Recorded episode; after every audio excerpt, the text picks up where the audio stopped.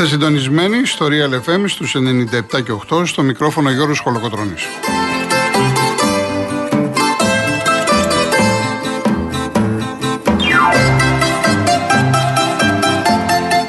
Τηλέφωνο επικοινωνίας 211-200-8200. Επαναλαμβάνω, 211-200-8200. Η κυρία Δέσπινα Καλοχέρη είναι σήμερα στο τηλεφωνικό κέντρο. Η κυρία Μαρία Χριστοδούλου στη ρύθμιση του ήχου.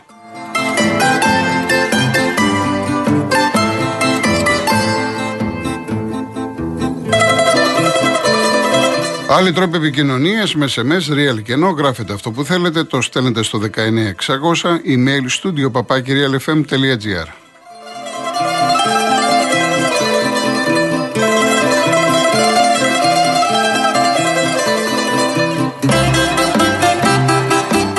Κυρίες Δεσποινίδες και κύριοι, καλό σας μεσημέρι. Είναι η επόμενη μέρα του Derby ΑΕΚ Ολυμπιακός 3-0. Έχουμε να πούμε πολλά. Μπορείτε κι εσείς βέβαια να βγείτε και να τοποθετηθείτε. Ε, μεγάλο θέμα συζήτηση σήμερα. Για τα τρία γκολ, πολλά είναι για τον ε, Ολυμπιακό, για το γεγονός ότι η ΑΕΚ ξεκίνησε με 8 παίχτες από την περσινή ομάδα. Μεγάλη γκρίνια μουρμούρα για το Μίτσελ. Η θύρα 7 εξέδωσε χθες μετά τον αγώνα ανακοίνωση και ζητάει την παρέτησή του. Έχει πάρα πολύ φαγάκι, όπως λέμε, για το παιχνίδι ΑΕΚ Ολυμπιακός. Με αυτό θα ασχοληθούμε στο πρώτο κομμάτι. Από εκεί και πέρα για τους φίλους του Παναθηναϊκού υπάρχει ο αγώνας μπάσκετ σήμερα Ευρωλίγκα 9 η ώρα με τη Βαλένθια. Ένα παιχνίδι το οποίο έχει τη δική του σκοπιά να το δει κανένας γιατί στην αποστολή είναι ο Αγραβάνης με τον Τόμας, τα δύο νέα αποκτήματα. Οπότε αν παίξουν ο κόσμος του Παναθηναϊκού θέλει να τους ε, δει από κοντά.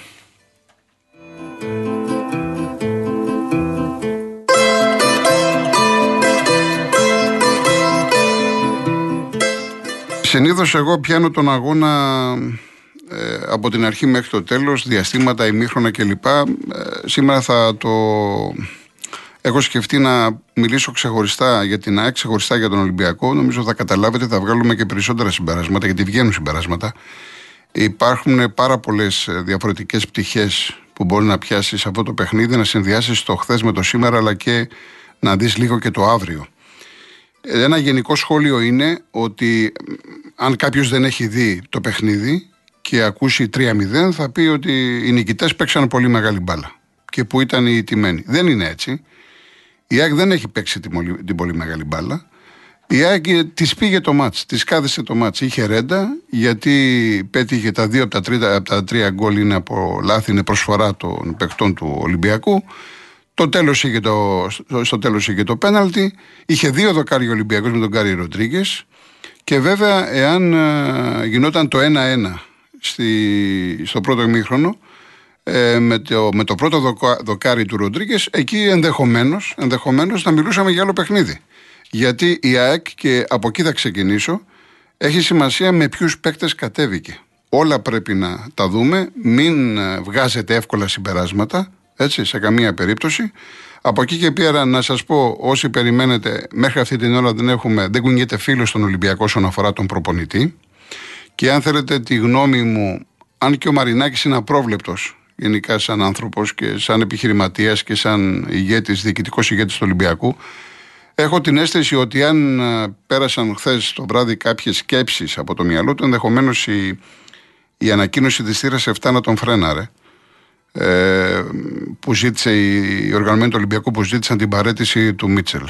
Ε, από εκεί και πέρα έχουμε τρεις αλλαγές προπονητών.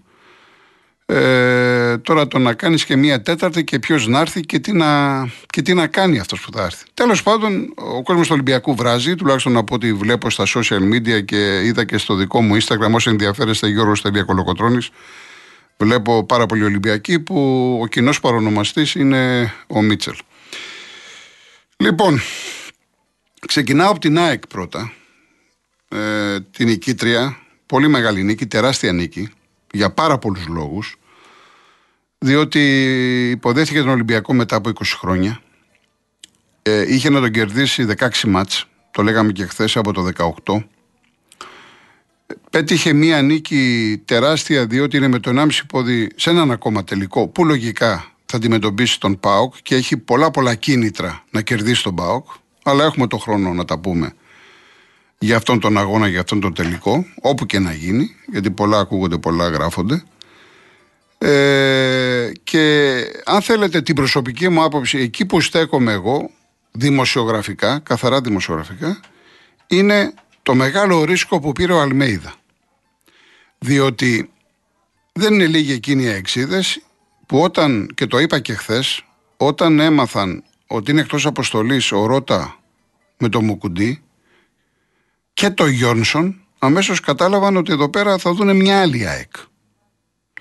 Και όντως ο, ο Αλμέιδα παρουσίασε μια άλλη ΑΕΚ που θα μπορούσε να μην πάει καλά. Οπότε αν δεν πήγαινε καλά και επειδή μπροστά μας έχουμε έναν τελικό, ο κόσμος θα γκρίνιαζε. Ήδη υπήρχαν μουρμούρες. Γι' αυτό λέω ότι το παιχνίδι κάθισε στην ΑΕΚ συνολικά σαν οργανισμό, σαν κλαμπ, σαν ομάδα, κάθισε και στον προπονητή. Οι μόνοι που έπαιξαν καινούργοι είναι ο Σιντιμπέ δεξιμπάκ, ο Ελίασον και ο Γκατσίνοβιτς. Όλοι οι άλλοι, οι οκτώ, ήταν της περσινής ομάδας. Ποιας ομάδας που δεν βγήκε η Ευρώπη. Ποιας ομάδας που έκανε μία από τις χειρότερες πορείες. Κακές εμφανίσεις. Με τον κόσμο απογοητευμένο να είναι στα κάγκελα, να βρίζει, να, να, να. Γιατί το λέω αυτό; Τι έγινε, οι ποδοσφαιριστές αυτοί δεν ήξεραν μπάλα και μάθαν τώρα; Είναι αυτό που λέω και αρκετοί διαφωνείτε και εγώ σέβομαι ότι το διαφωνείτε. Ότι σε μία ομάδα το αφεντικό είναι ο προπονητής, είναι ο μαέστρος, είναι ο στρατηγός. Αυτός κάνει κουμάντο. Αυτός εμπνέει τους παίχτες. Και είδατε το εξής. Η ΑΕΚ δεν έπαιξε μεγάλη μπάλα, διότι όταν παίζουν αυτοί οι παίκτες που ουσιαστικά τους, βλέπουμε, τους βλέπει ο Αλμίδα στα, στα διπλά, στις προπονήσεις. Δεν έχουν πολλά συνεχόμενα μάτς. Αυτή η οχτάδα των ποδοσφαιριστών που έπαιξε από πέρυσι μαζί, έτσι. Αυτοί οι παίκτες λοιπόν που δεν έχουν χημεία όπως έχουν η βασική ομάδα της ΑΕΚ και η βασική ομάδα της ΑΕΚ ποια είναι; Αυτή τη στιγμή είναι ο Αθανασιάδης, Ρώτα δεξιά Χατζησαφή, Β. Μοκουντή, Σιμάνσκι Πινέδα, Γκατσίνοβιτ, Ελίας Αραούχο μπροστά ο Λιβάη. Αυτή είναι, θεωρείται, η βασική εντεκάδα. Οι άλλοι λοιπόν συνέχισαν με τα χαρακτηριστικά της βασικής ομάδας. Γι' αυτό λέω ότι η ΑΕΚ είναι ομάδα. Διότι ποια είναι τα χαρακτηριστικά εκείνα της ΑΕΚ, της βασικής εισαγωγικά, και ποια είδαμε αυτά της αναπληρωματικής σε εισαγωγικά, το επιθετικό pressing, η άμυνα δηλαδή, η αυτοπεποίθηση, ο άλλος αέρας, τα τρεξίματα και η μαχητικότητα. Και θα σας φέρω ένα παράδειγμα.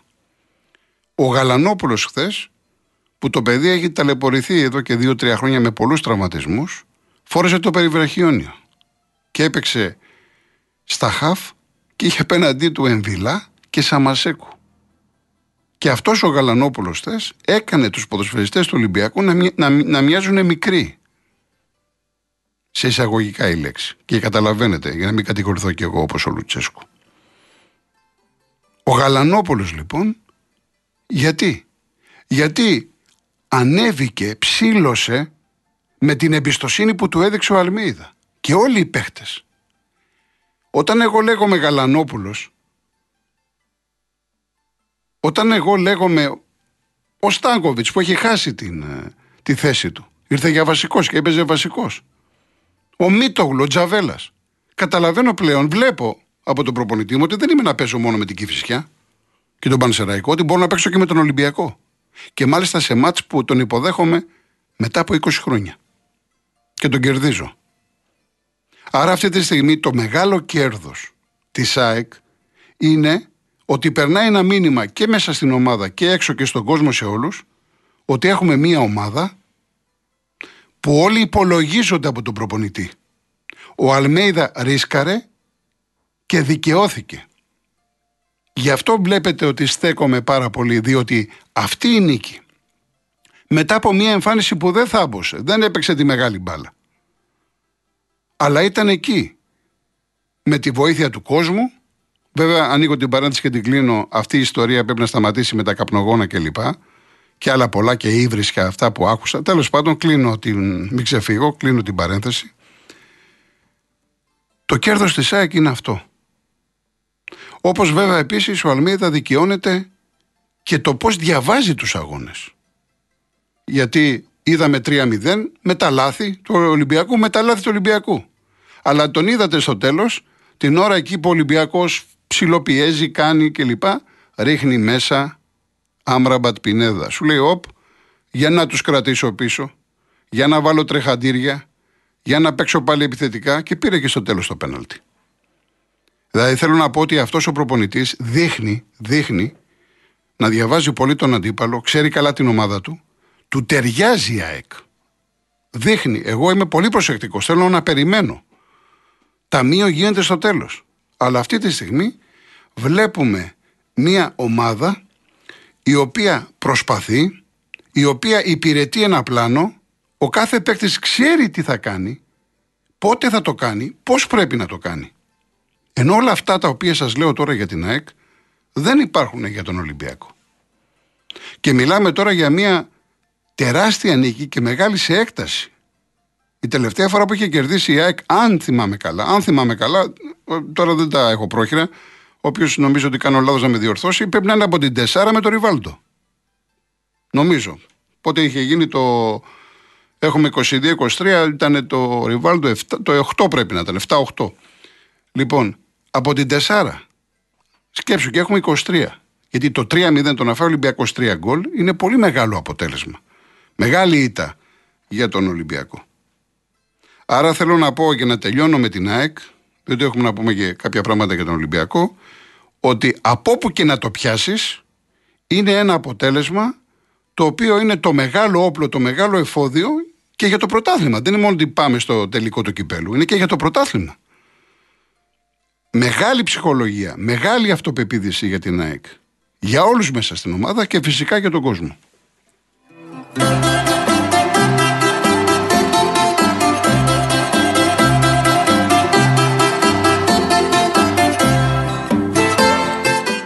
Και πάω στον Ολυμπιακό, που βέβαια το πρόβλημα δεν είναι τώρα μόνο ο Μίτσελ.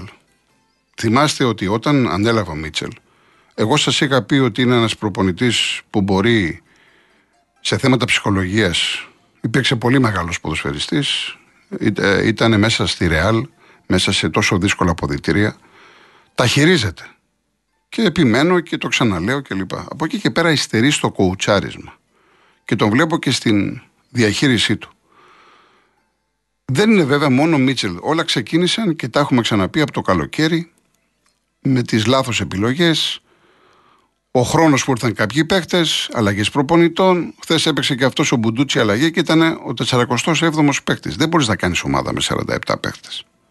Δεν γίνονται αυτά τα πράγματα. Και με τρεις αλλαγές προπονητών. Και αν θα φύγει ο Μίτσελ τώρα, τέσσερις αλλαγές. Και ούτε αυτά είναι σοβαρά πράγματα. Δεν το συζητάμε. Από εκεί και πέρα ε, υπάρχουν ερωτήματα. Ο Ολυμπιακός παίζει τη Δευτέρα με τον Πανετολικό. Και ήταν εχθές Πέμπτη βράδυ. Τι έγινε, δηλαδή, ας πούμε, ο Ροντινέη ήρθε 15 Δεκεμβρίου. Πότε κουράστηκε ο Ροντινέη. Δηλαδή, διατηρείς την άμυνα τη βασική, έχει τον Τζολάκη που πήγε καλά με τον Άρη. Αν και δεν ξέρω, τώρα είναι σύμπτωση ότι με τον Τζολάκη έχασες από την ΑΕΚ και με τον Μπάουκ. Όταν έπαιζε το 1-2 με τον Μπάουκ στο Καραϊσκάκι, πάλι ο Τζολάκη έπαιζε. Ο Πασχαλάκης σε τρία ντερμπή, τρεις ισοπαλίε. Αν αυτό λέει κάτι, μπορεί να μην λέει και τίποτα.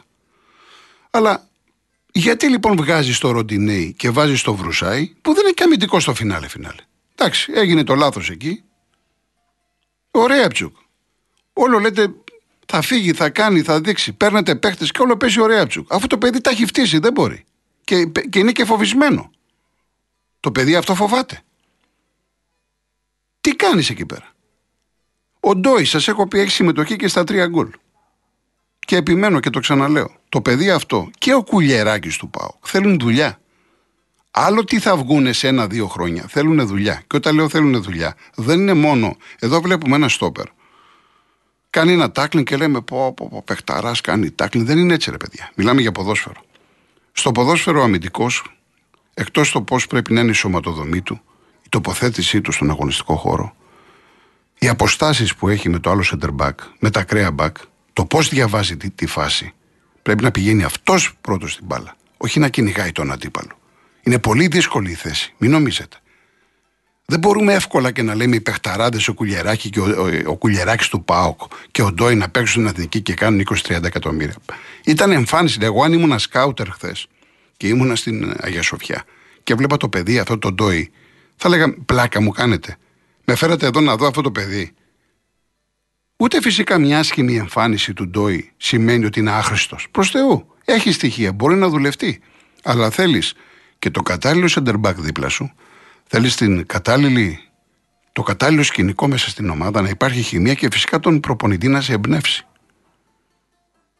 Φυσικά ο πήρε ο Μίτσελ και βάφτισε τον Ντόι από τη δεύτερη ομάδα του Ολυμπιακού αμυντικό half stopper. Ωραία, αλλά να εξελιχθείς.